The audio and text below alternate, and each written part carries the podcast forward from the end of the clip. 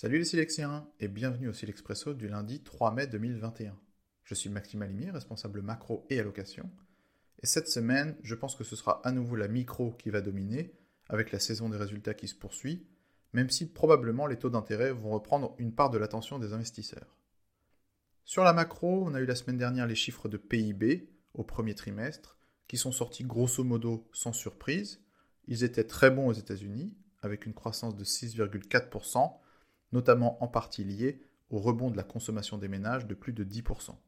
Le chiffre aura d'ailleurs pu être encore meilleur s'il n'y avait pas eu une grosse baisse des stocks sur le premier trimestre, et le débat intéressant parmi les économistes, c'était de savoir dans quelle mesure l'importance des dépenses en investissement IT pourrait créer un nouveau cycle de productivité aux États-Unis, similaire à ce qu'on a eu au début des années 90. En Europe, les chiffres de croissance étaient beaucoup moins bons, comme prévu, à moins 0,6%, en particulier à la performance de l'Allemagne, où les restrictions liées à la pandémie étaient particulièrement fortes au début de l'année. A noter quand même que la France a fait un peu mieux qu'attendu et est le seul pays de la zone euro avec une croissance positive au premier trimestre. Cette semaine, on aura une donnée importante vendredi, les chiffres d'emploi aux États-Unis, et je pense qu'on pourrait avoir à nouveau une création de l'ordre de 1 million de nouveaux emplois au mois d'avril, ce qui va évidemment raviver le débat autour de la politique de la Fed.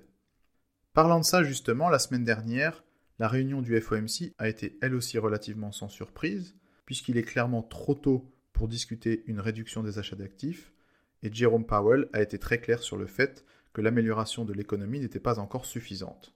Pour autant, les marchés ont pris ça avec un peu de recul, si on en croit la remontée des taux dans les jours qui ont suivi, mais aussi les commentaires de la Banque du Canada qui a dit qu'elle était elle-même prête à commencer rapidement à remonter ses taux. C'est pour ça, d'ailleurs si on passe au marché, que je pense qu'on pourrait avoir dans les prochaines semaines un nouvel épisode de remontée rapide des taux d'intérêt et la fin de la phase de consolidation qu'on a eue depuis quelques semaines. C'est l'une des raisons pour lesquelles nous sommes pour l'instant fortement sous-pondérés sur la duration, à la fois aux États-Unis et en Europe.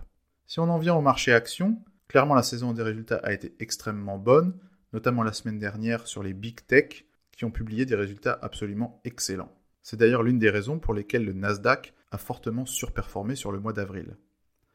Pour autant, si effectivement on a une remontée des taux d'intérêt dans les prochaines semaines, on pourra avoir aussi une deuxième vague de rotation à l'intérieur des marchés actions. C'est pour ça qu'en ce moment, l'un des secteurs que l'on trouve assez intéressant, c'est celui de l'énergie, pour au moins trois raisons. La première, c'est les révisions sur les perspectives bénéficiaires suite à ce qui s'est passé sur les prix du pétrole. Deuxièmement, c'est l'argument de valorisation, puisque c'est l'un des secteurs les moins chers du marché aujourd'hui. Et troisièmement, c'est le virage ESG que prennent un certain nombre d'entreprises dans ce secteur, notamment les grandes pétrolières européennes, ce qui pourrait attirer des nouveaux flux de capitaux. Voilà, c'est tout pour aujourd'hui. Si vous voulez en savoir plus sur nos idées et nos solutions, n'hésitez pas à lire notre Select Snapshot dans votre boîte mail en fin de matinée.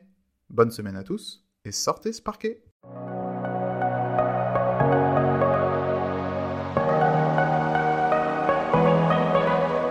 Ce document audio est exclusivement conçu à des fins d'information et son contenu n'a pas de valeur contractuelle. Il n'est pas destiné aux personnes qui seraient citoyennes ou résidentes d'un pays ou juridiction dans lesquelles sa diffusion, sa publication, sa mise à disposition ou son utilisation seraient contraires aux lois ou aux règlements en vigueur. Ce document audio ne constitue pas et ne doit pas être interprété comme une offre de service d'investissement, un conseil en investissement ou une recommandation d'acheter, vendre ou conserver un instrument financier. Les données chiffrées, commentaires et analyses figurant dans le présent document audio reflètent le sentiment de Silex sur les marchés, leur évolution, compte tenu du contexte économique et des informations possédées à la date d'enregistrement du document audio et ne sauraient toutefois constituer un quelconque engagement ou garantie de la part de Silex. Ils peuvent ne plus être pertinents au jour où il en est pris connaissance. Tout investissement en instruments financiers comporte des risques, notamment de perte de capital, et tout investisseur doit prendre toute décision d'investissement au regard de sa situation personnelle et patrimoniale, indépendamment de Silex, et en s'entourant au besoin de tout avis ou tout conseil spécialisé. À défaut d'indications contraires, les sources d'information sont celles de Silex. Silex se réserve le droit de modifier à tout moment le contenu et les termes de ce document. La politique de traitement des données est disponible sur le site internet de Silex. Tout droit réservé.